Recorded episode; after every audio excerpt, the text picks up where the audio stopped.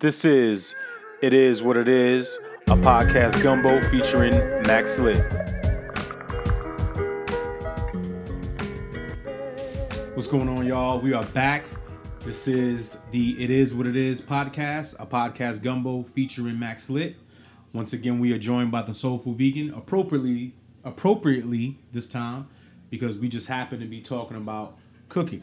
Yeah. And if you haven't um, already found out about the Soulful Vegan, check out her on her website at thesoulfulvegan.com. Also, check out her Instagram.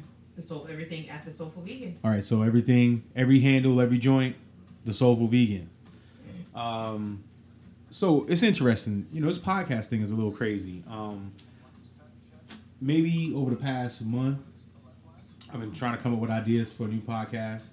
I think I was giving it too much thought, you know, because the first one, it was kind of spontaneous. You know, we talked about the documentary uh, with Wu Tang of Mics and Men, and that was kind of a spontaneous, you know, conversation that we just decided we was going to record.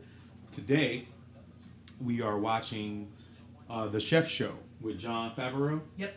uh, from the Marvel movies, Iron Man, Spider Man, Homecoming, and one of the movies that uh, Jon Favreau did, if I'm saying his name right, Jon Favreau, Jon Favreau, whatever, um, it was The Chef. And um, I really ended up liking that movie because I like to cook. Uh, those who know me pretty well know that I like to cook. Uh, the Soulful Vegan knows that I like to cook. Um, she loves to cook. Uh, and she's actually made a business of cooking healthier uh, foods, more alkaline foods, uh, plant-based foods, things like that. And um, of course, if you follow social media, you follow anything that's trending nowadays. A lot of people are getting into that. Um, but what we started talking about while we were watching the show was the, you know, you watch this guy, he's an actor, um, and to do this role, he called on one of his friends, and his friend is a chef, runs a food truck. Yep. Um, Very well known Very in well LA. known in LA. Yep. Really across the country. Um, and the story that he ended up telling was very similar to his uh, friend's story. Mhm. I don't know his name. Did you get his name? I'll get his name. All right, because we don't want to be like, oh, this guy, this guy, this guy, and then not have an actual name to this guy because he's a really dope chef. But anyway, um, we started kind of talking about our own culinary. Uh, Roy Choi. Chef Roy Roy, Choi. Choi. okay, he's Roy Choi, Yep. and he's been on Top Chef. Yep. He's been on a number of cooking shows. He has. Um, very talented chef, uh, from what I can tell. From the times I've seen him on TV, he's a, a dope person. Um, but he basically told Jon Favreau, like, if listen, if we're gonna do this, we have to do it right. And so the stories ended up being very similar, uh, unbeknownst to Jon Favreau. But once he talked to him, and you know, he ended up advising him on the movie. Uh, then the movie was really great. So anybody who likes food or likes to cook, definitely should check uh, should check it out. It's called The Chef.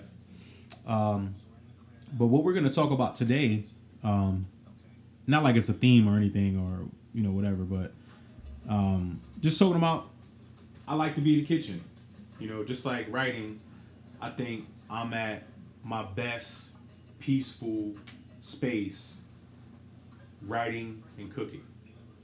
And ever since the Soulful Vegan has introduced me to a more plant-based lifestyle, I've, I've been cooking more along that line and, and eating more along those lines.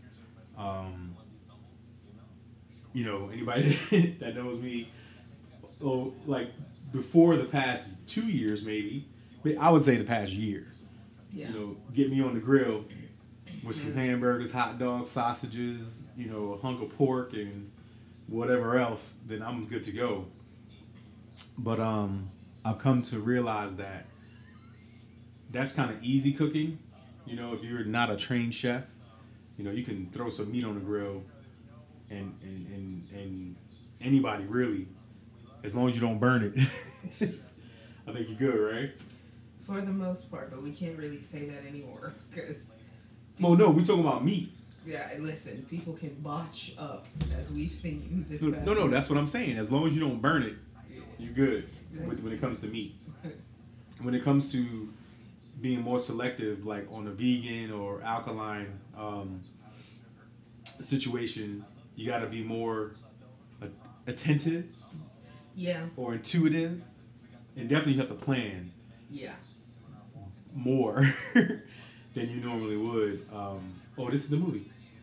So um, we're, we're not gonna dive too much into it with the soulful vegan and and, and, and her recipes and and how how she developed uh, her business. But we are gonna plug her cookbook, uh, if you will. Oh, uh, it is Cooking Soulfully Alkaline. It is the first alkaline cookbook with over 250 recipes that are completely alkaline electric. Um, there are three meal plans, um, and you can also print out. There are printable shopping lists as well. Um, goes for twenty five ninety nine at thesoulfulvegan.com. It is an ebook. We are. I've had a lot of requests to do physical hard copies, so I think I'm going to do a limited amount of those. But I'm all about saving trees here. No doubt. Um, so, but it is available on thesoulfulvegan.com. Um, absolutely, a lot of fun recipes from drinks to um, pasta, grilled cheese, pizza, um, caramel, everything you can think of, just alkaline. It was a lot of fun to make. All right. Now you said 250 recipes. 250. At 25.99.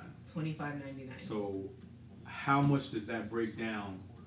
Like, cost per recipe with 250 recipes. You quick at math. That's why I decided to ask you. Oh. Just well, to show the practicality of the purchase. I mean, okay, so if we look at, and I'll do the math now, so 250, and that is about 25.99. Mm, what, 9 cent? Let's just say 10 cents. A right? Recipe? 10 cents a recipe. Now, I know what you're thinking. Oh, man, listen. I go to Publix get a recipe for free. Yeah, you can. Is it alkaline? Is it plant based? You know, you, you get a little bit of that, but my point is, for 10 cents a recipe, that's a great value. I'm not saying that because I'm trying to plug the book. I'm just saying, I haven't seen a cookbook of any sort with 250 recipes that you're going to spend less than 40 to 50 dollars for. And you got the meal prep. Uh, is it in the book? Yeah. So you got some meal prep stuff in there too. There's one that's completely raw. If someone wants to do a raw vegan diet, there's a raw meal plan. Um, and then there's one that's kind of more of the comfort foods, and mm-hmm. then there's just a normal kind of diet style um, meal plan. But 250 recipes, um, anything. I mean, you're talking fish sauce, you're talking ponzu sauce. Um, tomato paste. I mean, things that most people would just go and buy in the store. And if for for those who eat and live an alkaline lifestyle, you know that we don't eat things out of a mm-hmm, can mm-hmm. um, because aluminum is not great for us. Um, and so we end up either having to scratch that as oh that's an ingredient we can't have. But for me, I was like, well, what do you mean we can't have it? Let's just make it and make store it, it in glass. Make it alkaline, store it in glass instead of aluminum. So you're gonna find all of those things from ketchup to barbecue sauce to um, pie crust to pizza dough, um, enchiladas, most things that I enjoy. I've had the enchiladas, they're pretty delicious.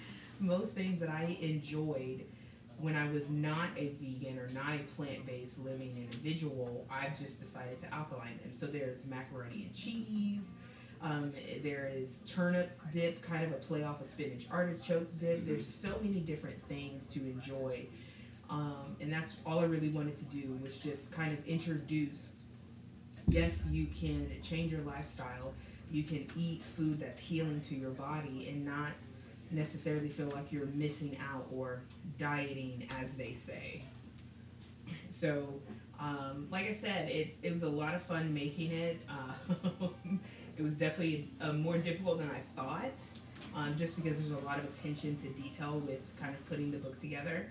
Uh, but it definitely was a lot of fun. Um, you were kind of the guinea pig who tasted most of the recipes. They were delicious. Let me just say this, and and this is coming from a person who uh, ate pretty much anything uh, up until a, maybe I would say say a year ago. I would say a year and a half ago. Okay, because I mean, listen, I'll go to the QT in a minute. Yes, you Give will. me two hot dogs with everything on them. You know, not the chili, the cheese, and all that stuff. But you know, I'm I was all about um, quick food and just you know, man, I'm craving a burger.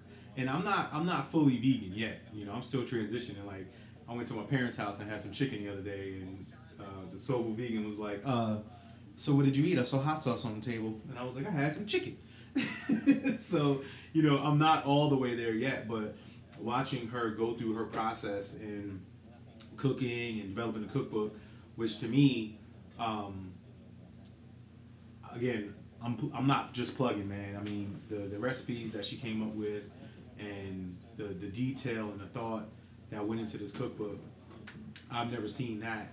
And to see it on a plant based situation, alkaline situation, to where there's necessary ingredients, there are things that you, you can use, you can't use, uh, to see that come and, into fruition and, and the end result being what it was, I was very, very impressed. So I encourage all y'all to check that out. Uh, it is called what?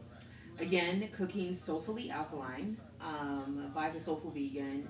Find it at thesoulfulvegan.com. Again, 250 recipes, um, three meal plans, and printable shopping guides. You will not find another alkaline cookbook like it out to date. That I can promise you. 100. All right, so like I said, we, we, we've got more in store with the Soulful Vegan, but that's for another podcast because we're going to dedicate an entire podcast to what she does and, and the process that she went through and the journey she went through to get to where she is right now. But this this podcast is about cooking. Yes. So um, I will say this: me and you developed a big part of our friendship uh, through cooking. I think I, I think that is truly one of our bigger organic connections. Yeah. Is we absolutely love to cook, but not just following a recipe. We love to create, which is a big difference. You have Well- people that follow recipes, and then you have people like yourself. Well, you know what they say about us, black folk. You know, the ancestors talk to us. That's true. You know, and with the alkaline diet, you know, you got to be a little less ancestral, even though the food. Hmm. It- but do we really? We we have to go further back on the ancestry list before. I mean, as far as the ancestors speaking to you, the, yeah. the, the seasoning, Oh yeah. well, cumin, yeah, that's true. all of that. Like, yeah, I saw a meme on, on Instagram one time that said, "You don't stop until the ancestors tell you to stop." right? Exactly when it comes to seasoning. or really uh, a lot of the um, recipes I've watched you create, Mhm. you know, you're you're you're you were tracking. All right, so how much did I put in there? How much did I put in there? But the actual creation of the recipes, The origin, the first creation of any of my recipes, I do not track, count, weigh, or anything. I eyeball everything. The reason that I tracked it, counted, and weighed was because I was creating a cookbook. right? Because you can't say, "Yo, three shakes or four or five, Three you know, pictures of some or stuff. like however many tomatoes you feel like should go in there, right? No, but in the most of the time, it's by smell. Um, you look at something, you can tell it's done. You can smell it and kind of see what it needs. Um, and then, of course, naturally, people taste food throughout. Um, but for most part, you just kind of shake until the ancestors say, "Hey, that's enough." It's enough salt. You know, black folks, we need to watch our sodium intake. I'm one of them. You know, Yes. So the ancestors, you know, back in those days, they, they might not have been so much worried about uh, high blood pressure and all of that. So Mm, if the ancestors say five, you might want to do three. right. But, all right, so I know with me, I developed my love for cooking really once I moved to South Carolina and I was on my own and I had to make my own food. I had a roommate who basically ate hamburger helper all the time Ugh. and I wasn't with it. So I didn't really cook a whole lot, but my mom's came by the apartment one day and realized we didn't have any real groceries in the house. So she told me, these are the things that you need to have. We going to the store right now. And again, this was pre even trying to be healthy. Uh, so it was, you know, get a whole chicken and get some canned vegetables. You know, Yeah. find the ones on sale, get a bag of rice, five pound bag of rice. You know, and then I remember growing up watching my moms make the meals for us. We there was always rice. There was mostly always chicken of some sort and vegetables. And I figured, you know, as a young man trying to figure out my own food options, if as long as I had a meat, rice, and some vegetables, we was good to go. Yeah. I don't think I really l- started learning to love, or not learning, but just started loving cooking until I started grilling outside. You know, I watched my dad grill for years as a kid, and he was out there in his element, beer in his hand. You know, don't nobody come near the grill. You know, and that's when I started loving cooking. But then you take a lot of those things, you bring them in the kitchen, and I think also um, trying to be more healthy Yeah. you know. So I'm, I'm coming up with tofu and broccoli pasta, you know, and and I love tofu by the way. Baby steps. We're we're we're gonna Love eventually. tofu. I know we're trying to get away from tofu. I don't know if that that's like chicken. I know. That's gonna be hard for me to get away from. it's one of those things to where plant-based people, when when you're moving from non-plant-based to plant-based, and then moving from just being plant-based to an alkaline plant-based life, you realize, wait, what? Tofu's bad for us now? You kind of got to give up all the things that you said. Well, I can eat this instead of chicken. Right. So you have to go through that process. All of so then plant-based people that want to move into an alkaline life, they have to go through a totally different process of the same way that they got they stopped eating um, non non plant-based things. Tofu is something, but again, baby steps. So let me ask you this. So, all right. So you have always enjoyed cooking. I love cooking. I've oh my gosh, I used to. You're telling your story of growing up and your dad. Um, my dad passed away when, we were, when I was young, so my mom, of course, naturally came in, took on the roles of dad and mom, and watching her cook was probably the most amazing thing in the world.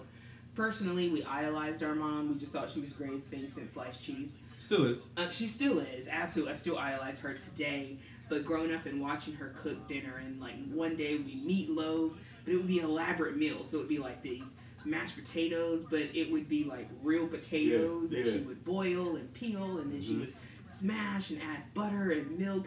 And we were like, she used to be a chef somewhere, you know, because when you go to restaurants, that's how, Mhm. well, good restaurants. Depending on where you go. depending on where you go, they make it that way. And to see it and to grow up experiencing that, that's kind of where my love for cooking and being in the kitchen. Because she would turn on music and she would dance and she would cook.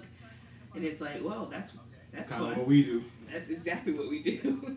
And it's funny, growing up as a kid, you know, I knew kids that didn't eat as well as we did. You know, um, I knew kids that ate ramen every night, or I knew kids that um, had cereal every night. Um, you know, we grew up in a working class family where I'm not sure if my parents. I mean, I could look at it now and be like, yeah, they probably lived check to check. But my mom was pretty good with money, so it wasn't like they didn't have money stashed away. But my mom was all about, you know, maximizing the dollar, especially when it came to food. mm-hmm. So, you know, even though, you know, we wasn't eating TV dinners and all that stuff, you know, as a kid, you can't appreciate how much effort goes into your parents making sure you have well balanced meals. Yeah. You know, even if you are eating meat or you know not living a, a plant based or, or or alkaline lifestyle, your parents, for the most part, make sure Mm-hmm. even even in, in bad situations, they make sure you eat, even if it's better than they eat. And, and that's it. And that goes back to a, a parent's love, making sure that children have, you know, better. Sometimes, Yeah. you know, sometimes parents eat cereal, the sugary crap. Yo, the crazy thing is that when we was kids, we didn't know this at the time, but it was like you know money might have been a little tight. Moms be like, "Yo, y'all want to have some cereal for dinner?" We'd be like, "Yay, fruity pebbles!" And it wasn't, you know, we gonna go to the store and buy some fruity pebbles. We already had some, you know. So Yeah. it- half the time I think it was because my moms didn't feel like cooking. Okay. You Yeah. know what I mean? Yeah. And Sometimes we also we had know. breakfast for dinner. We we never had cereal for dinner, but we had like mom would say, "Do you guys want eggs and like bacon or sausage. And for dinner, we were like, okay. And what it was is that we would have rice before, Mhm. the night before, whether it was with meatloaf or like Salisbury steak. She was a good chef. Love you, mom. Um, and so what she would do instead of dumping the rice, she knew that we didn't really like leftovers like Mhm. that, but some leftovers we could eat. So she would then make eggs and bacon, and then she would reheat the rice, and we Mhm. would have breakfast for dinner. And we just thought that was the coolest thing ever. We were like, man, we're having breakfast for dinner. That is cool. When in actuality, she was like, the only way these children are going to eat this rice is if I just kind of completely change the world. Because we ain't throwing away no food. exactly. We're not wasting food. Listen, I remember my grandmother. You know, I hated lima beans as a kid, and so we used to throw the lima beans. We wrap them up in napkins and throw them out the window in our in the bedroom. And we was like, "There's no way she's gonna find out that we were throwing these lima beans or anything we didn't like out the window." Mamas always know. Um, we walked past the spot that we threw the food out every day to go to the store or go somewhere. We we walked past that spot at least twice a day, regardless. And one day she figured it out, and so that was the first time I had dinner, breakfast, lima beans. It's terrible, you know.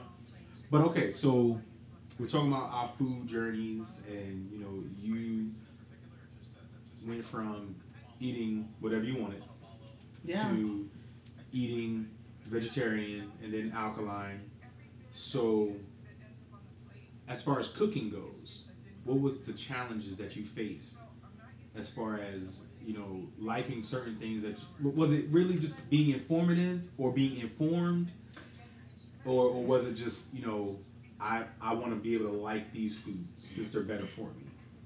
For for for me, knowledge and then the cooking I'm sorry. Yeah. like actually cooking because that that cooking process is a little different than The, frying some well, the, the funny thing is, is I never excelled at frying chicken. I tried it once, burned my foot on grease, and I never did it again. So you don't, you no one had to worry about me making fried anything because I was never good at it. So that's most why you have me fried French fries Yes, this is why.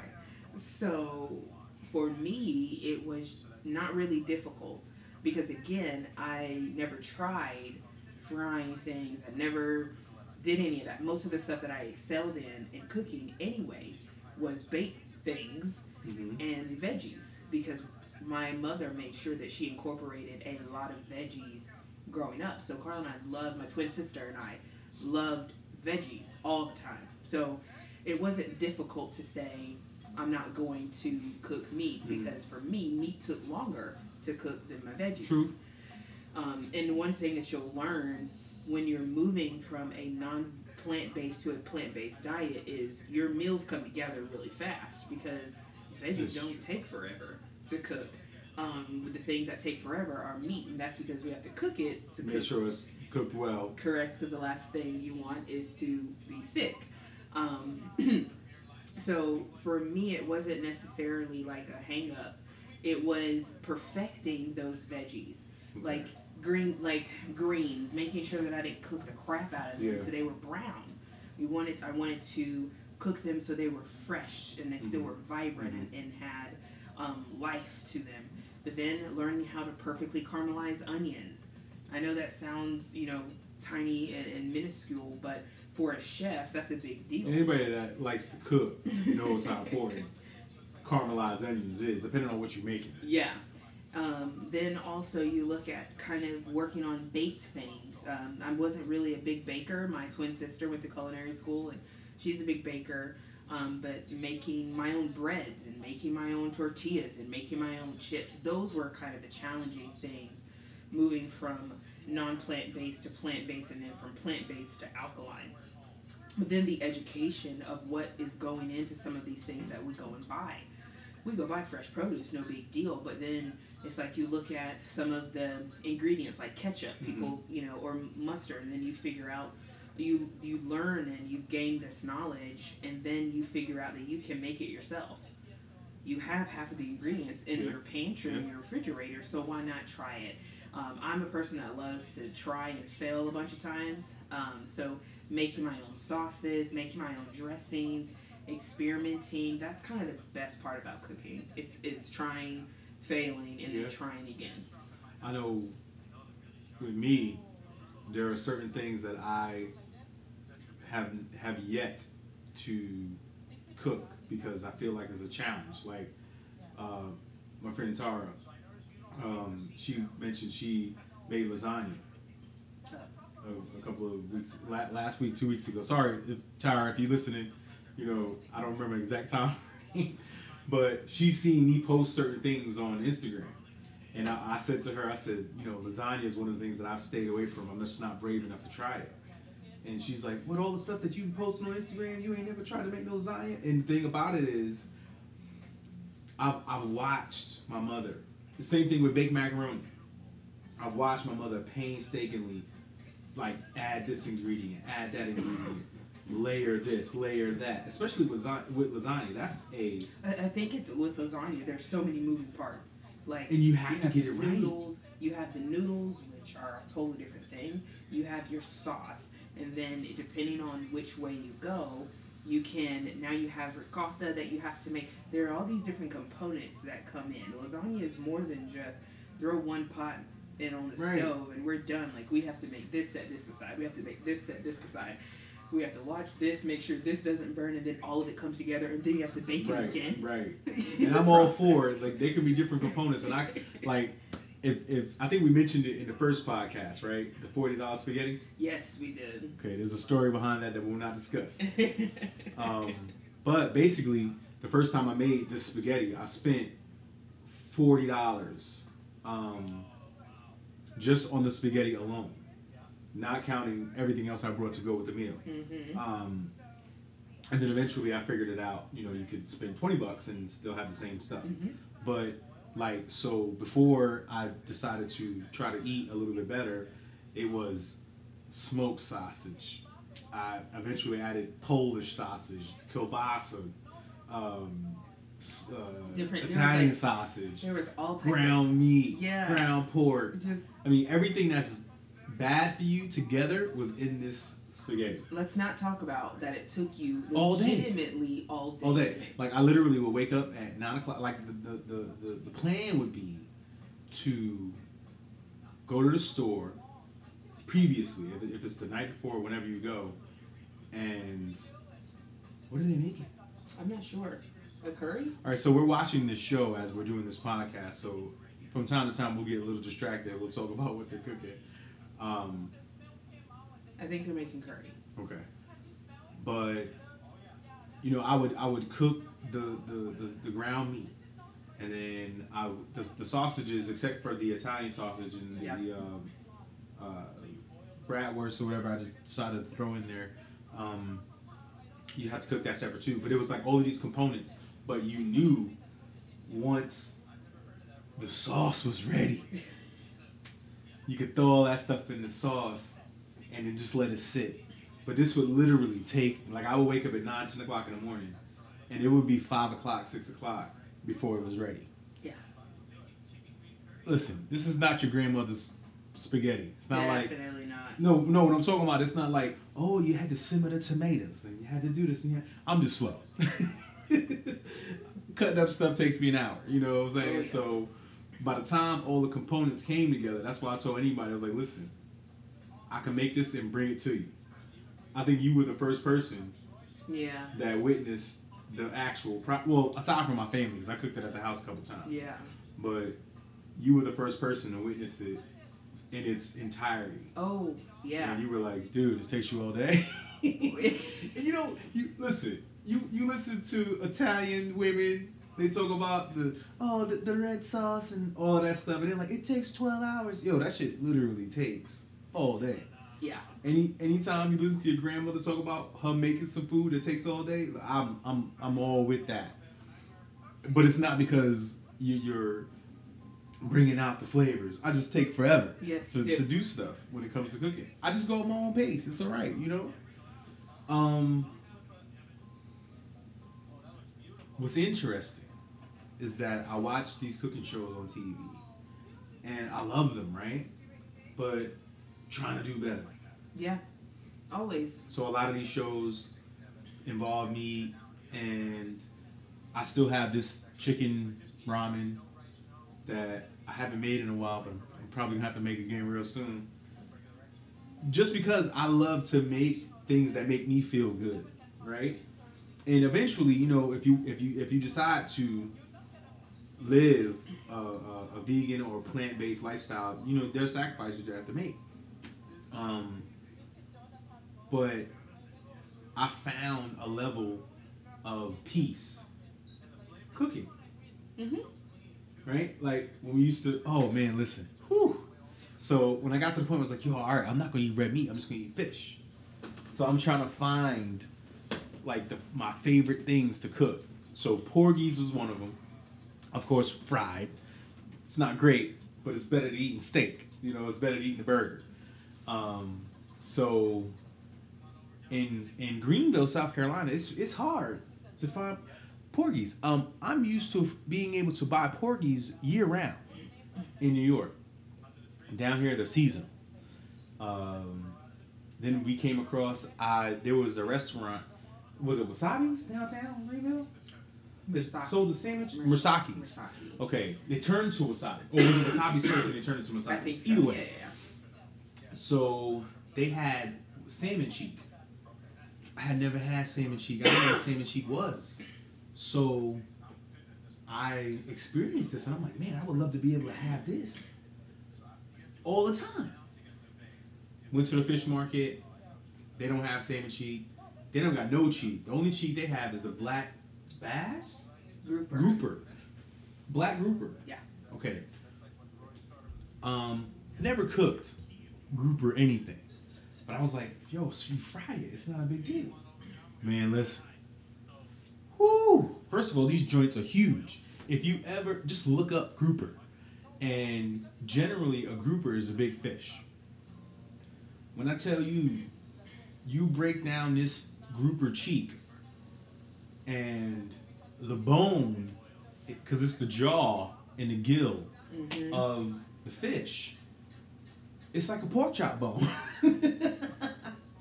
and the meat is like it's dense. So, you know, that was the first and I love doing stuff for the first time and I and I loved having the soulful vegan with me experiencing those things because she's the voice of reason. Yes. She'd be like, uh, I think you need to uh, check on your grouper. Like, oh yeah, yeah, yeah, we we good, we good. you know, it's it's just that I guess that a mini chef mentality where it's like always make sure nobody's burning anything Listen, around here. she knows me. She Yes. knows I will walk away from something. Next thing you know, it's on fire, and we're like, oh, and that was it for the grouper. It wasn't like, oh, y'all got two more, you know. Which is why the next time I bought four.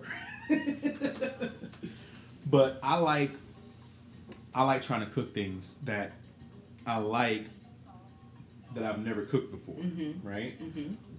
And so I think that's what attracted me to your alkaline um, recipes and, and vegan stuff because it's like all right so I've never cooked this stuff before I've, I've barely eaten it aside from tofu there was not a really there was not really a lot of vegetarian stuff that I was like trying to cook Mm-hmm. um, Garner's when over there on Pleasantburg when Yeah. you could actually get food stuff from there is what got me on to um, you know non-meat stuff and then Earth Fare popped up and there was this uh, what was it the uh, Thai chili that we found The Thai chili tofu is you like that but then buffalo. Okay, no, no, no. I'm just, I'm just saying that. So the Thai chili, I tried that a couple of years ago, maybe three or four years ago, and it was from the cold case, and I was like, man, this is the tofu that I've been missing over the course of, you know, the time that I've been looking for meat alternatives. Mm-hmm. And this was, I had the first time I had that Thai chili from Garner's Thai chili tofu was like, I think that was like six or eight years ago Yeah. and I've been trying to find it ever since. Then a couple of years ago, I had it from Earth Fare, but it was something someone bought, You know, mm-hmm. and, and I was like, oh man, this is great. Did not know that that they had the tofu in the in the uh, the hot bar. The hot bar every day. Every day. Yeah. So, needless to say, I went on a bit of a uh, binge, uh, binge every day on the tofu. A couple of days they didn't they didn't have what I wanted, but there was this buffalo tofu. Yeah. You that really like that. Amazing, and and I think we came we had it that first week, and then we came across it the second week, and then the third week they didn't have it any yeah. day, but then they had it for three straight days. Yeah. so I was like, bonus. There, there were some that you did not care for. The lemon shallot. The lemon shallot. No, no, no. The lemon shallot one wasn't bad. It was the barbecue tofu. Oh, that was the one. And because it just didn't taste like anything. Yeah, but their Thai chili one was their Thai chili one was really good, and then the buffalo. The buffalo one. I mean, the buffalo one. Buffalo one is like the best. And again, I don't eat a lot of tofu, but I, I do try. I did want to try the buffalo and the Thai, and it really tasted like little chicken. Yo, for real. I was like, but see, that, that is that's what intrigues me about you know vegan and the vegan and, and, alkaline like that level of cooking because there are listen there's some people and I know a couple of them I'm not gonna mention any names but some people are just so physically driven with just being healthy, like physically healthy, internally healthy, mentally healthy, that they eat to live. Yeah. I'm a person that lives to eat. Just gonna be honest with you on that. Yeah, yeah. Um, my food has got to taste good. Like I don't eat for sustenance. you know what I'm saying? Like I got to enjoy the food. I'm the same way. That's what kind of turned me off to the vegan lifestyle for a long time because for a long time, it was not tasty food. Like no one was seasoning the broccoli. Like, listen, I, I told you the story. I grew up hating broccoli. Yep. That's because my mom's cut the broccoli down to nothing, right? I didn't know broccoli was like bright green mm-hmm. for a long time. I thought it was I thought it was dark brown for a long time, right? Yep. And so, one of my mom's friends I, guess you could say she was an herbalist, and she was selling this product called Herbamare, and it was I guess it was a salt alternative. Um, but the first time I had broccoli and I liked it, it was bright, it was crunchy, and it had the seasoning on it. Mm-hmm. And I'm like, yo, is is this what vegetables are supposed to taste like? you know what I mean? Yep. Like vegetables can't be the thing that's supposed to taste bad, but it's good for you. And that's because most people don't know how to cook them, so they taste gross. I cook veggies for you, and you eat them. And listen, broccoli was one of the, and Brussels sprouts. Brussels sprouts. So my friend Roxanne, if you listen to Roxanne, thanks for tuning in. Um, I bet you didn't think he was gonna make it into a uh, uh, a mention on the podcast because it's food, and you're a very good friend of mine. You you did, but um, the first time I had Brussels sprouts and I actually liked them was at Roxanne's house, and she grilled them out on like the little mini Weber that I have. yes, the mini grill. What was the What was the iron roll about? That mini grill has like I get so nervous. Okay, okay, okay. so listen. Almost burn things down. The soulful vegan, as much as she trusts my culinary skills, doesn't trust my fire skills. No, not at all. Even though, close. okay, so let's let, we have to rewind back a little bit. So, one of the first times I cooked for you was technically grilling. It was wintertime, and my boy had given me this bucket with a grill grate. It was literally a bucket it was like real great on top. like maybe like a gallon size bucket, if that big. It was so tiny. It was small. it was so small. And so you know, in apartments, you're not supposed to grill out if you're not on the bottom floor. You're definitely not supposed to grill out in front of your door. No. Yeah, we did both of those. Second floor, in front of the door. But I'm like, yo, it's a little bucket. Like, how hot could it get? And how high can the flames? How high go? could the flames get? Oh, let Uh, me tell you. yeah, I was totally uninformed. So I throw, get some charcoal, I throw some charcoal in there, I light it up. Flames shoot al- almost to the roof of the outdoor part of her apartment. Again, not on the balcony, in front of her door. But I've been in situations like this before. I know all you got to do is let it die down. It's gonna be okay. She's panicking. Uh, you don't know what you're doing. And so, you know, we put whatever we had on there. It's like maybe like an eight inch, if that big. Like you couldn't put a porterhouse on it. That's the, there's no way. you Like could a, a, a chicken leg and thigh was probably you could get one of those in a sprig of of like green onion or That's something. it. That's really it. So I'm out there just winging it. And I think this was like one of the first times I cooked for you, right? Yes, it was. and terrified. but of course, once the coals died down, you know, I was like, yo, I gotta go back to the store. Then we really, really got some some good eats when we was eating meat Yes. on there. So, um, but like I, I grew up in the city, so small cooking spaces like that, like.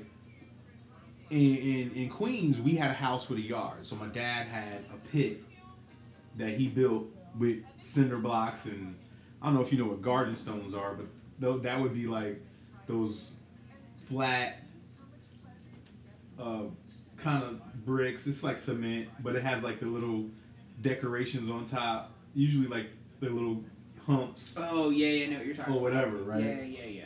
He built that with that, right? so we out in the yard grilling like grill masters all the time. But there's a lot of people in the city who live in apartment buildings, have fire escapes, whatever like that, and they just get like the little 14 inch uh, little mini Weber grill.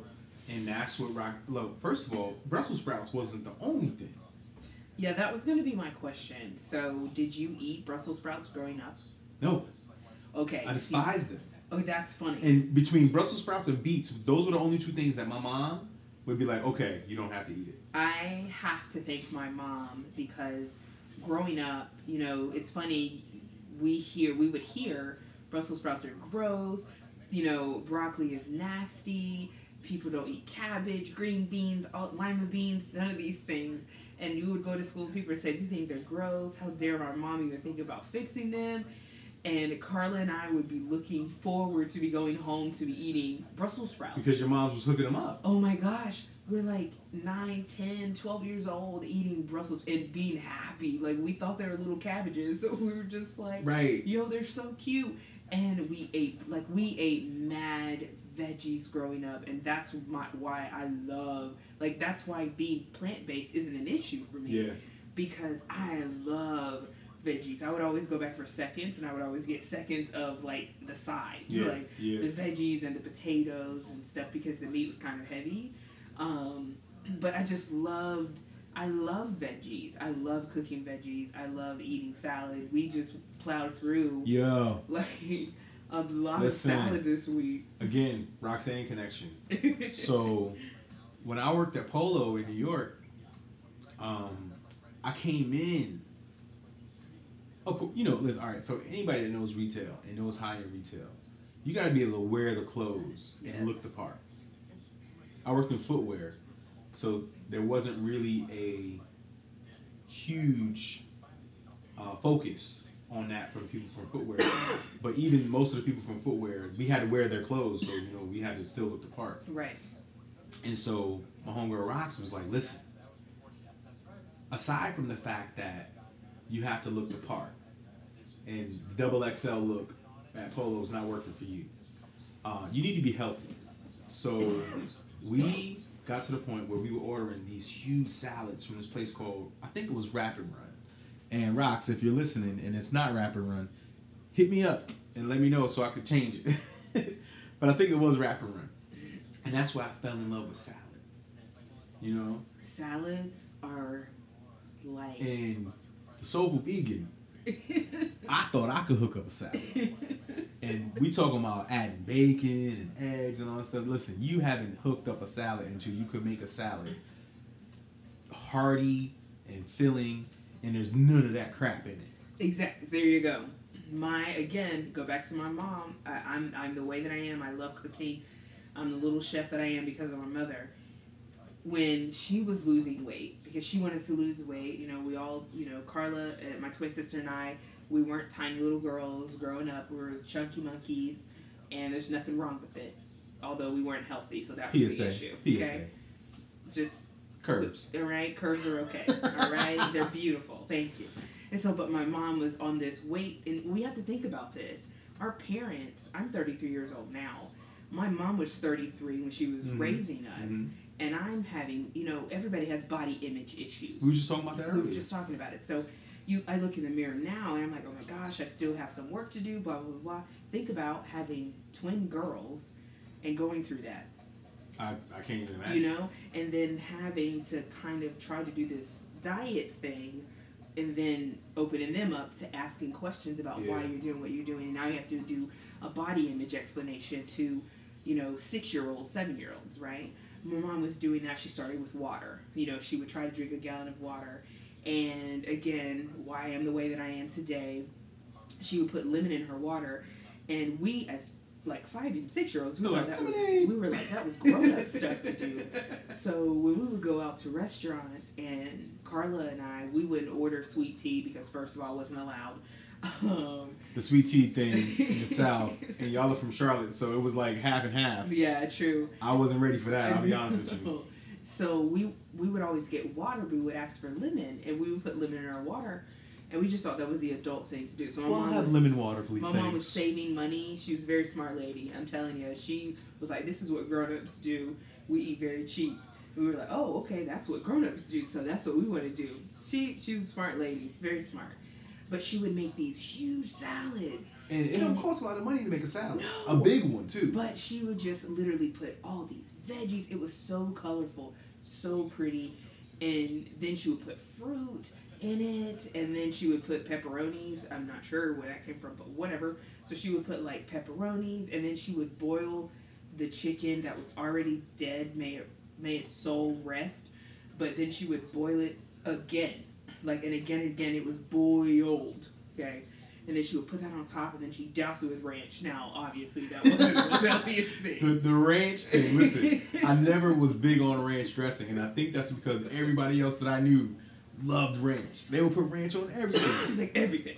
Like the first time I did broccoli and ranch dressing, I was like, this is probably not supposed to happen. But apparently, the ranch dressing comes with the veggie plate that you get from the grocery store There you go. celery, tomatoes, carrots, uh, broccoli. there you go. And so, but she would make these big salads. So when we got older, that was like the thing to do. If you wanted to kind of make something, make like a healthy meal that was gonna last you for a few days, go to the store, get you some veggies, get you a big thing of lettuce, and put it in a big bowl and eat salad through the week. And that's where I guess my my big salad love comes from, and why I'm Yeah. able to literally look at the refrigerator and say, "Oh, we have we have salad." I can eat salad now every day. like I hate. I should okay. Hate's a, a strong word because there's a lot of things that I have grown up hating that when you make it Mm-hmm. or you made it, Mm-hmm. um, I'm like, oh okay. One thing, mushrooms, and I would avoid mushrooms like the plague, cooked, raw, whatever. To me, it just tasted like dirt. But once I had fresh mushrooms, white mushrooms, portobello mushrooms, shiitake mushrooms. I know shiitake's not really great, but once I had them fresh, I grew to appreciate them because all I knew before was the cooked down brown mushroom in a in a on a pizza or in pasta or whatever like that, and I hated it. Um, but eating them raw in a salad Mm-hmm. Changed my my perspective. So on good. that. and I think it changed my eating vegetables raw. You know, um, changed my perspective on a lot of what they call clean. eating. Yeah. Um, and I think again when you when you when you put it into to the perspective of actually cooking, it's a challenge, right? Yeah. Like they're making pizza right now on the show, and I don't think I'm ready for the the challenge of pizza. Oh, that's easy. Come on. But I just think like you know, if you if you take on the challenge, just like any other challenge, different things that you know you typically wouldn't cook. That's the challenge when it comes to plant based. So for me, that was one of my my challenges, and I you said that word and the way you just talked about the pizza, and in making comfort food and veganizing comfort food, which is not can't be easy. No, especially if you're wanting to try to get the same taste that you receive. Yeah. From the non plant based um, mac and cheese, and you've had my plant based mac and cheese. Oh, before. it's delicious. It's uh, no disrespect to my mama and her regular mac and cheese, or your mama and her regular mac and cheese. I know. But my goodness, both of our mamas. She's made some vegan mac and cheese that is delightful. And in another episode where we're going a little deeper into the soulful vegan and what she does, we'll talk about that process of making vegan mac and cheese because you would think, listen, if there's no meat in it, then it's vegan. It goes a little bit deeper than that, but continue. Exactly. So you know, making those comfort foods like collard greens, right? Most oh, of the oh, time, oh. collard greens are paired with a Collards. big giant ham hock that sits in it for hours. You know, it's like like I make chili with the ham hock in it, and I'm like, oh, I gotta figure out how, or or or ground meat, yeah, ground beef, and now you gotta figure out a way to not make it, and and you made vegetarian chili, and still have Which, that flavor, and still have that flavor. But that's seasoning, right? And, and a lot of that is seasoning, and people are scared. That's that's one thing that I wanted to just quickly touch on. Why are people so scared to season food? Seasoning. You talking about black people? People in general. And I'm not just talking about salt and pepper. I'm well, talking I think er, because like salt and pepper herbs. is easy. Right, but then you have so many herbs but that you listen, can add. A lot of us aren't oh. hearing the voices of our ancestors. No, screaming out, folks, up there speaking. Well, no, that's one thing that I learned. It's like there's, and I learned a little bit of that from my mom. There are so many different types of seasonings, seasonings that you can use. Like salt enhances the flavor if you if you use the right amount. Salt and pepper, you can really just get away with that on a lot of things when you're cooking meat. Right, but then you learn so much more. Like instead of using maybe five tablespoons of salt, you can use a little bit of lime juice because lime juice also mm-hmm. has that sodium, mm-hmm. natural mm-hmm. sodium in there that will enhance the flavor. You have the zest of lemons. You have all these different fruits and things that you can add and these fresh herbs, basil, dill, sage, marjoram. Basil is the truth. I mean, Not just on food, and drinks too. Totally. Basil and watermelon? Oh, mm. so good. But so different things, and that is and that is one of the things that I experience, and this is going a little bit off topic, but about my cookbook. Um, and so, living alkaline has been around for ages. Um, has been around for ages. Believe depending on what you believe in how you were raised, and all that. Um, if you've had an apple, then you've had an alkaline meal. Yay. Um, but one of the things that um, that I receive as far as with criticism or shade, I really don't like to use that word. Anyway, um, but it was there's not that there can't be that many alkaline recipes out there. Um, you know, this the the big or kind of promoting an alkaline lifestyle has just kind of reached the scene where it's kind of everywhere and everybody talks about it more now. Mm-hmm. mm-hmm. Um, because, you know, four years ago, it really wasn't talked about a whole lot, but it definitely has been around for, for ages. Um, just choosing not to eat processed foods, um, choosing to create only eat the things that aren't hybrids or anything like that. So original fruits and veggies. Uh, that's living alkaline. Um, that particular life. And so one person told me that, you know, how could you create 250 recipes? Um, there's there hasn't been that many recipes in existence. And um, cheers. My comment back that back to that was again, have you eaten an apple? If you've had an apple, that alkaline meal. So and and what I've learned again, looking at all these, I love watching cooking shows, whether they're cooking with meat or not. I love watching it because there's so much to learn. But then yeah. the challenge here's the best part: looking at that recipe and saying, "I can outline that. I can completely recreate and that." You've been able to look at pretty much anything and yeah, say, "I can outline that." Anything I can look at it and say, "You know what? I can make that meal." naturally not the exact same way because I'm not going to include meat or animal fat or animal products whatsoever, but I'm going to only use alkaline ingredients. Or if I'm making a transition meal, or if I'm just making a plant based meal, every meal that I look at, I have been able to create plant based. Mm-hmm, mm-hmm. And the challenge for me, but that was the best part, was taking those just plant based meals and only using alkaline ingredients to do that. And uh, one of you know I've had someone ask me, well, that's not possible. How you how are you going to be able to do that? And I'm like, have you watched cooking shows before? Do you even know anything you, about you chefs? gotta like you when it comes to cooking, you gotta watch. It's like writing. You gotta read other authors. You exactly. Gotta, you gotta watch. If, when you talk about cooking, you gotta watch other people do exact, that. You gotta watch the cooking stuff. But here's the thing: not all recipes are exactly alike. We and I use the example au vin most people have no idea what it is anyway. I didn't know until we saw it on TV one day, and she was like, "They're making it totally wrong." okay, yeah, they were. They were botching it up. Everyone botches apparently. Everyone. Was it but, on Top Chef? Yeah, it was on yeah. Top Chef. But you know, you have Jacques Pepin, who has made it his way, and absolutely incredible. And then you have someone like the absolutely um, revered Julia a child. She makes mm-hmm. her version. And then you have Emeril Lagasse. You have all these different chefs um, John Colicchio. You know, you have all these different chefs, and they make it slightly different, yeah. and it's their own way, and that's their recipe. And it's like you can, you look at something, you know, and it's not about following a recipe. Most of my recipes were things that I just happenstance across, or just was testing and figuring out what worked, or I used to make it and add bad things to it. I just took the bad things out. A lot of my mocktails are things that I would make with vodka, and I yes. just took the yes. vodka out just you know, mocktails. you know, just have a lot of fun with it, and that's the part that I want to encourage just with anybody, and that's where I think it we go back to you and I's love for food, um, whether it be vegan, non-vegan, alkaline, or whatever. It's just that general love and respect for food. It's the same thing that you enjoy and I enjoy as artists. This it, it literally parallels that part of being creative, that part of taking yeah. something out of creating something out of nothing or taking one idea and making it three separate meals or three separate you know songs or you know whatever.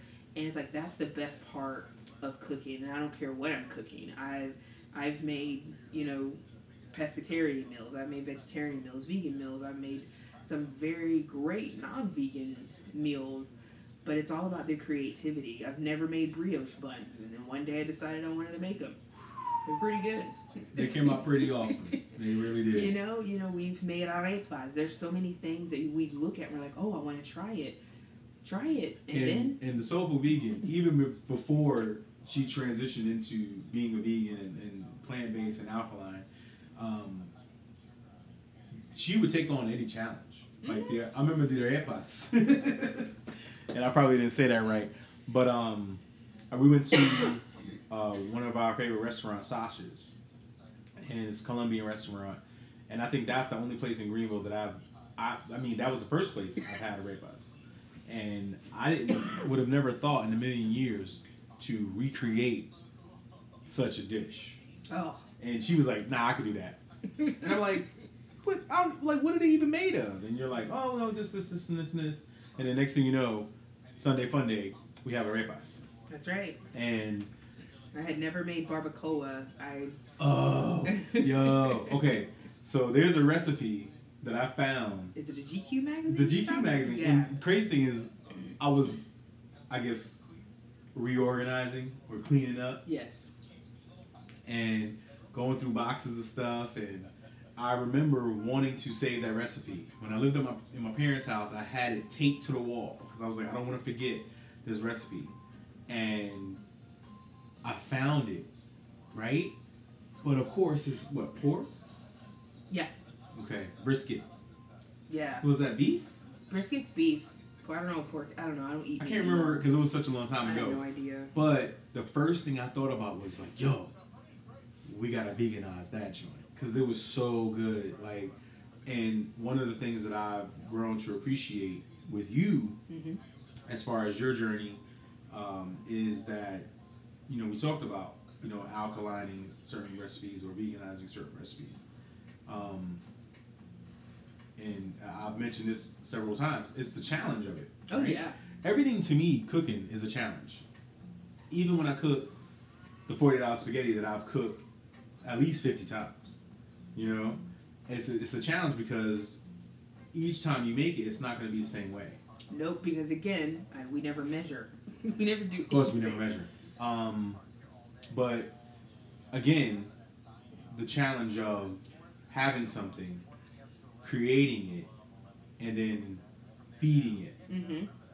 to people. Mm-hmm. And I think mm-hmm. that's what chefs, like real chefs, like people who work in a restaurant or whatever like that, I think that's the joy that they get out of their cooking. I think that's the joy that parents who like to cook get out of feeding their families. Like, there's a lot of movies, and you know, you might know some Italian families. That's one thing I always look to, not just Italian families, but really families outside of America, right, or outside of the United States. Let's just say that, because food to me, especially family style cooking, um, has kind of gone away in the United States. Like I remember when I moved down here from New York, I was like, oh shoot, yo, it's gonna be Southern food, ribs, you know, all of that, all the time, and I was heavily disappointed. Yeah, sorry. Because I guess I came down during a time where people wasn't cooking like that anymore. No.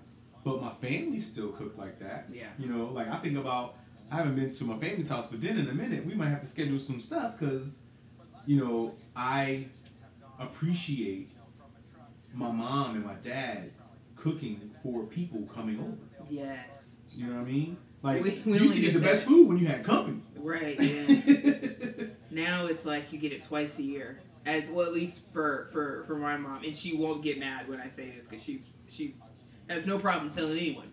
She only cooks like throws down in the kitchen like she used to when we little for Thanksgiving and Christmas. That's it. All right, so let me ask you this, and and we're gonna have to wrap it up in a little bit, but in a nutshell, you know, you have the, the vegan alkaline uh, focus that you have right now, but at the end of the day, what does cooking for you, for me, for anyone, when you cook a meal, what's what's what's I don't want to say what's the motivation because you know you want to cook a good meal, but what's the what's the feeling behind you getting in the kitchen and putting forth this effort to make a dope ass meal? It is it is and this is probably a very very drastic um, opinion of it. So I know that I'll never compete in the Olympics. Why? Because I want to cook and I don't want to train. I, I'm training in the kitchen, but that concept of really, especially if you're on a time mm-hmm. like time crunch and like, all right, all of our friends are you know we're gonna have all of our friends over for you know a, a dinner or whatever playing cards or something. That Black Revolt game or Black Card Revoke game. Or uh, so, uh, what's the, what's the joint? Oh, Cards, Against, Cards Humanity? Against Humanity. Yo. Oh my gosh. a meal in a game like that or the Revolt game. There you go. Yeah. So it's like when you're in this time crunch, and if you've never made the recipe before, and you're like, I'm making this for the first time ever, and six, seven other people are gonna taste this holy shit, man. like, we can't mess up, right? And, yeah. And so then you're like, okay, we're gonna throw some music. All right, let's get in the kitchen, blah, blah, blah. And so for me, the extra challenge is I'm gonna make it plant based and not tell anyone. Mm-hmm. And these are all meat eaters. And I'm sitting there and I'm like throwing stuff together. I mean, you have anxiety attacks. So we've looked at, we love watching kitchen competition shows. Yeah and Top Chef and Master right, Chef. Master Chef. We just were introduced to that. Um, and you watch people that have never Chopped, yeah on you, a clock on a clock but then you have dinner service remember restaurant wars on Ooh. top chef if you haven't watched top chef you have to just do it even if you just go to the episode where it's restaurant wars you have to watch it because literally you're taking people some of them are professionals some of them are private chefs. Mm-hmm. Some of them are kind amateurs, of amateurs, homemade chef or whatever, and they're on there competing with to be, I think MasterChef is nothing but amateurs. Yeah, right? MasterChef is nothing but amateurs, and they have something like a Restaurant Wars as well. They have Gordon Ramsay as, Wouldn't as an wanna- expediter. mm-mm. So let's not even talk about the pressure there. But then they, It's nothing but bleeps and yeah, all of that. I'm telling you, just so much pressure, and you go through it, and it's this. For me, looking at it honestly, it's the same thing of someone competing in the Olympics. It is like you put your heart and soul into this. Like after I finish cooking, I'm gonna need to lay down because it has been a mental process. It has been a spiritual. but you like to eat your food afterwards. I do. Um, I don't really, and it's weird. I'm not, and and this is probably something that someone is probably to come back years later and make fun of me about. But I don't really like to taste my food during the process. No, she doesn't. Apparently, if I am around when she's cooking, yeah. I am the taste tester. you are the one who kind of tastes my food because and I never know what to say. because again I'm a person that I when I envision a meal I envision it finished and I envision what it would taste like when it's finished. I don't want to taste what it tastes like before it's finished because then it'll throw off my mental. Okay, so let me ask you this. So, like, because I've experienced this with you, Mm-hmm. I know you, Very well. and I think I know what you want something to taste like. Mm-hmm. And so there are times when I say, "Oh, I think it's good." if I had to add anything, maybe a little more salt, Uh, just break, a little. breaks my spirit, man. But it's like I honestly feel like I'm at a culinary disadvantage when it comes to you because you have ranged from point A to point a hundred zillion Z on a lot of things that you've cooked. I probably got like four or five signature things that I've cooked, and I don't give a fuck about asking somebody, "Yo, what you think this tastes like?" Like, because I know what I want it to taste like. Yeah. Now, perfect example. We did a cookout the other day, and the tuna was a little. Basically, yo, I cured this tuna. Didn't even realize it. And, this, And- and again, this goes back to me not watching you. but it was a little salty, and what ended up on this, it was a lot salty, okay. And what ended up on the skewers, uh, because I put it on the grill, it ended up cured. But I guess within the mixture of the vegetables, it all worked out. So a couple of nights later, we had the tuna that we didn't use, and we seared it, and it was a lot better. I mean, you have when you look at essentially grilling, but then again, I go back to the process of is grilling. There's a big difference between grilling over an open flame and smoking. And I think, And I uh, think a lot of seafood, you end up getting a smoke. right, but I firmly believe a lot of Or if, you, you're not people, grilling it directly over the fire. correct. Because here's the thing: most home people don't grill. They say they're grilling, but they're actually smoking Is because that of because we put aluminum foil Yes. over the we don't want to clean it later? Yes, you know that's what I did. You know that's what I That did. is not grilling. That is more smoking. Smoking works for me when you don't have to do more than get the grill brush. Yeah, you know, grilling is flames are coming through. okay, Like flames, your your your something is gonna catch on fire. flame is hitting the meat. that is grilling out. Um, and I know I'm gonna get a lot of shit for that one. Oh well. But you know, you look at that that that process of smoking the of the and in that day it almost felt like you were drunk with the cooking method that you used you pulled the moisture out of the meat but Yeah, because I was the I was moving between the on-site grill and then the Weber grill. The Weber grill had a cover, and then I, I put some aluminum foil. Yeah, so it was like convection it it was weird um, or attempt at convection with it was it was weird even the look of it and and it reminded me of how sometimes pork still looks red and pink when you yeah, smoke it yeah. Tuna does that a lot. tuna that and, and When that you- when you grill it you smoke it. the, the way that you cooked it your method of cooking it last sunday it was still like super pink like super pink But it was definitely done. i mean it was definitely done Might have been a little overdone. but it was just and then and then the process of going from grilling it smoking it to searing it in cast iron and again it was sear sear pull off the you know pull off the eye because you don't want to overcook tuna tuna is terrible if you overcook it yeah. it's quite terrible Um, Unless you cure it like for a whole day. yeah, but you know, no, I'm just kidding. at that point you have smoked tuna. But you know, Salty smoked tuna. so No, it was really salty, y'all. I like I I've never been I tried more it, embarrassed. guys. I tried it, and it. And our guests were were, were very were- uh, I think were- accommodating. I think they were nice. They were being nice. we thank you. Appreciate it. Uh, Sapien Soul and Sarah. yes. Appreciate it. Um, but yeah, just even the the taste of it over something over an open flame versus something cooked on over an electric grill. The taste of uh, the taste of anything, even veggies. The if you were to grill onions versus caramelizing them over the stove, the taste is completely different. Okay, so- so wonderful. So we've been throwing around the idea of getting like the smokeless grill, Yes, we have. We've been throwing around this idea for and we're gonna get one now. just Yes. even just for, for YouTube purposes because we we about to start a cooking channel. So Yes, just letting y'all know the Soulful Vegan Max Lit. It's gonna be like a simulcast of the podcast and uh, I think we're cooking. gonna start filming our podcast, or we're gonna be in the kitchen. That's what we should do. Yeah, it, it'll get there, you know, because there are definitely some podcasts I'm gonna have to do by myself. of course. Um, and there's some podcasts that Soulful Vegan does not know she's gonna have to do by herself, but she's gonna have to do them. Uh, probably the little YouTube joints. A couple Oh, she's yeah. gonna be alone. I might just chime in, handing her a drink, you know, here and there. But um, nah, you know, I think at the end of the day with me, there's, I, I'll, I'll admit, there's not a whole lot of things that I think I'm good at. There's a couple things I think I'm great at. And I might be wrong. I think you're wonderful at a lot of things.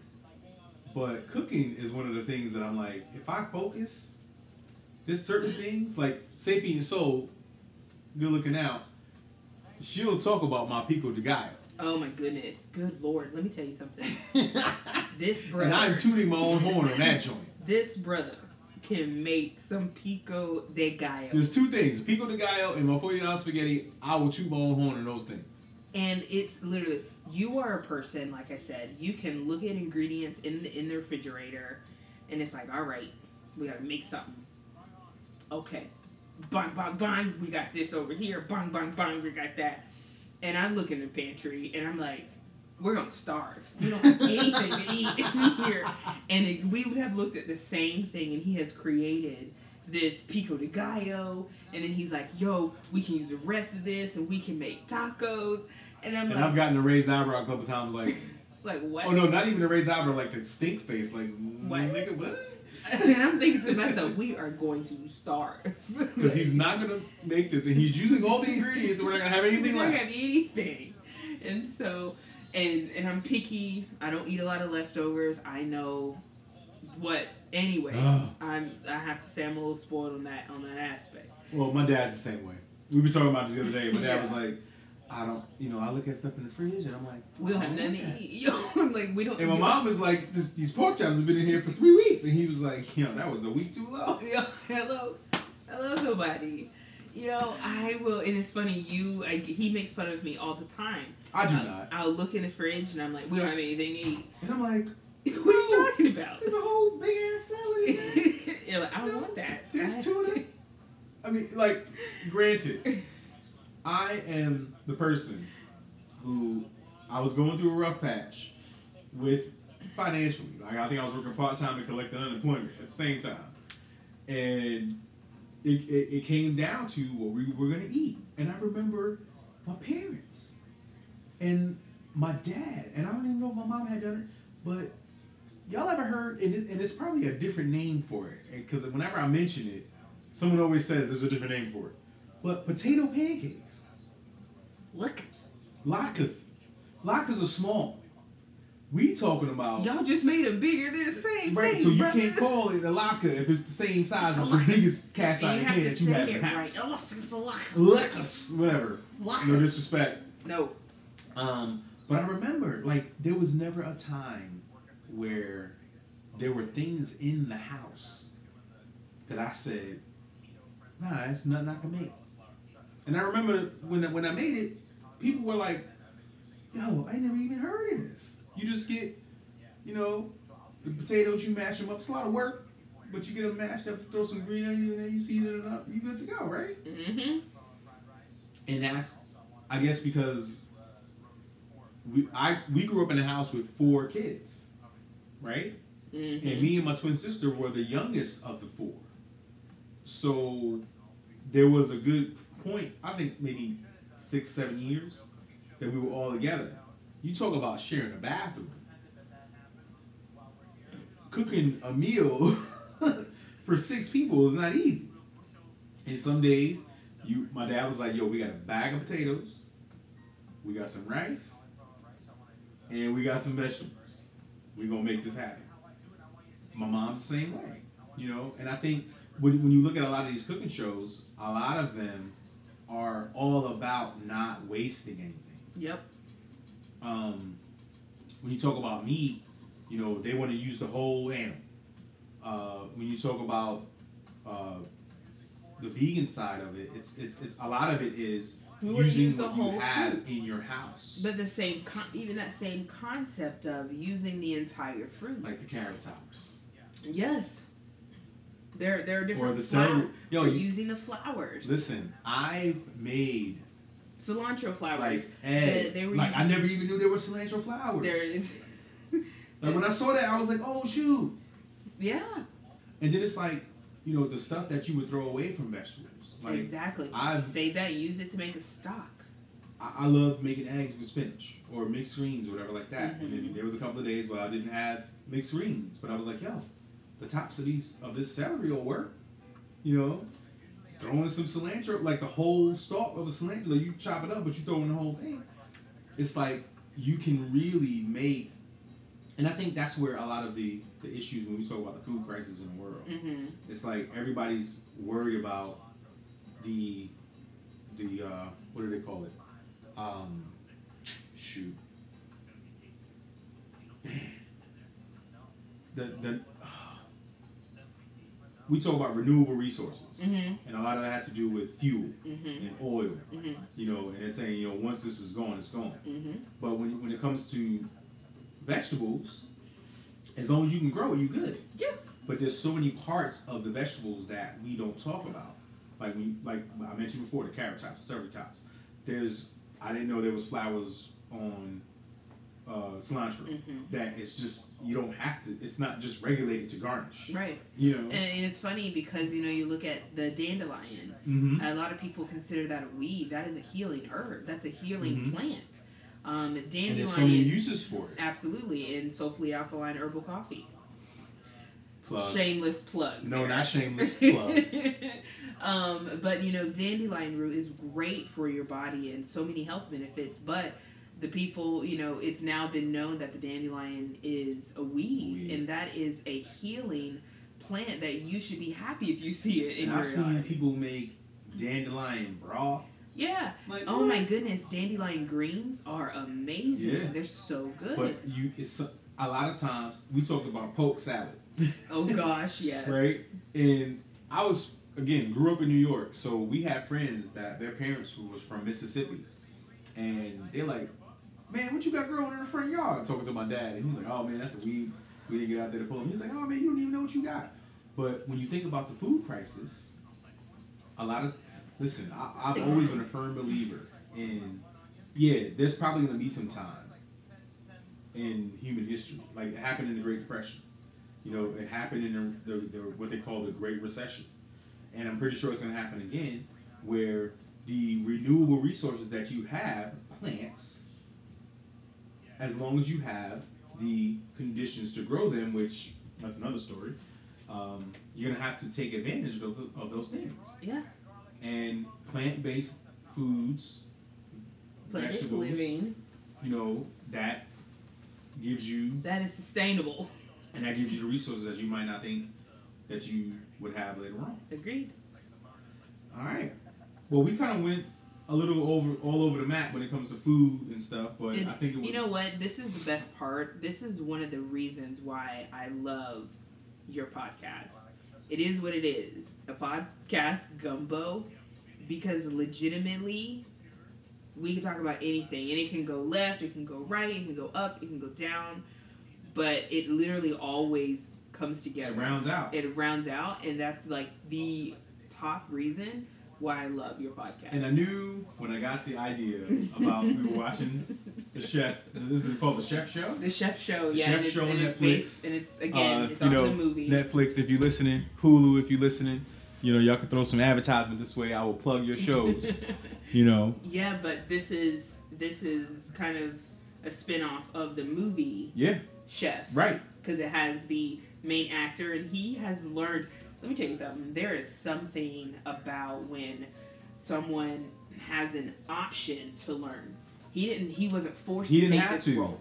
He chose to take this role. But He- he didn't even have to to to, to get the training. He didn't. Yeah, he didn't have to. He could have just wanted came to. in and just did the whole thing. They told him cut him. You know, probably did some a stunt that stunt double that did all his cutting methods or whatever. But he legitimately yeah, went under a chef as as like a sous chef a sous chef. and learned how to how to cook. And I'm watching the show and I'm amazed at every single episode.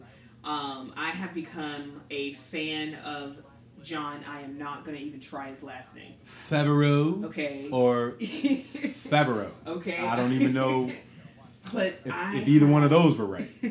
and you know what? You look at him, and I have. I've watched some of his movies, you know, but just watching this process of him taking this and actually benefited from it. Like Mhm. this is years. This show has been filmed years after the movie, Yeah, and to see that he's continued to use the skills. I mean, his knife skills are great. His cooking skills are absolutely amazing. But he's still taking- that. he's still learning. Yeah, but he wants to now. But that's, I mean, anybody that, listen, I'm not If you in any way, it, shape, form, or fashion trying to say I'm a chef. Say it again. if you want to do it, you can. It's just that simple. You just got to be willing to You- learn and this is and him. willing to fuck up too. right, but the want part, you have to want Yeah. to say, "Oh, I want to cook," or "Oh, Well, I want to learn it." really. But it's like for him, he could have just said, "I'm doing it." He's an actor. I'm Doing it for just the check. doing it for the check. I'm doing it to come in here Listen, and get some money, whatever, okay. whatever. He has taken this. He is even on the show. It's literally teacher student. He's still the student. Yep. He's on the. He's. It's just amazing. So, Check Mr. Jon, I like you. Okay. Jon a Favreau. lot.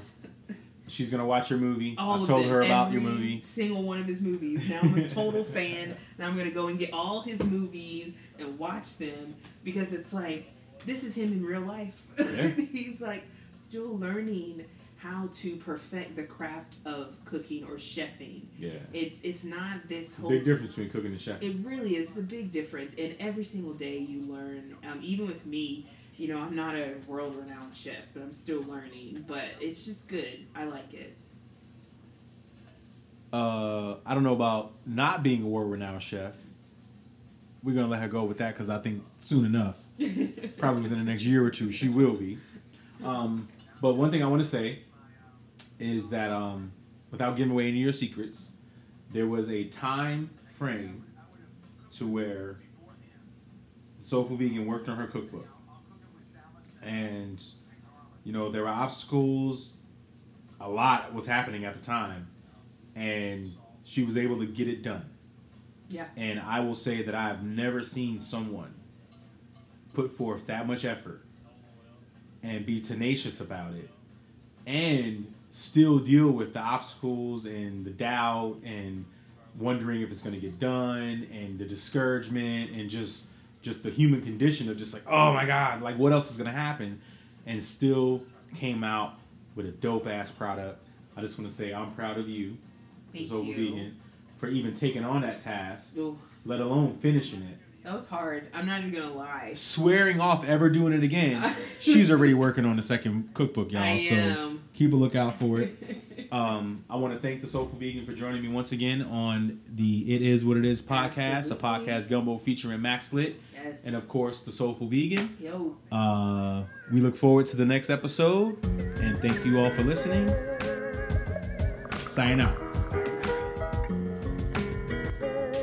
okay i feel like sesame street it is what it is is brought to you by ml creative consulting and publishing our executive producers are max lit and nicole grace aka the soulful vegan The opening and closing music for this episode was produced by Hash Adams. Our supporters are the Soulful Vegan LLC, VF by Design, Akata Visions, and Free Upstate Poetry. If you'd like to become one of our supporters, DM me on Instagram at maxlit50 or email me at maxlit50 at gmail.com. Peace.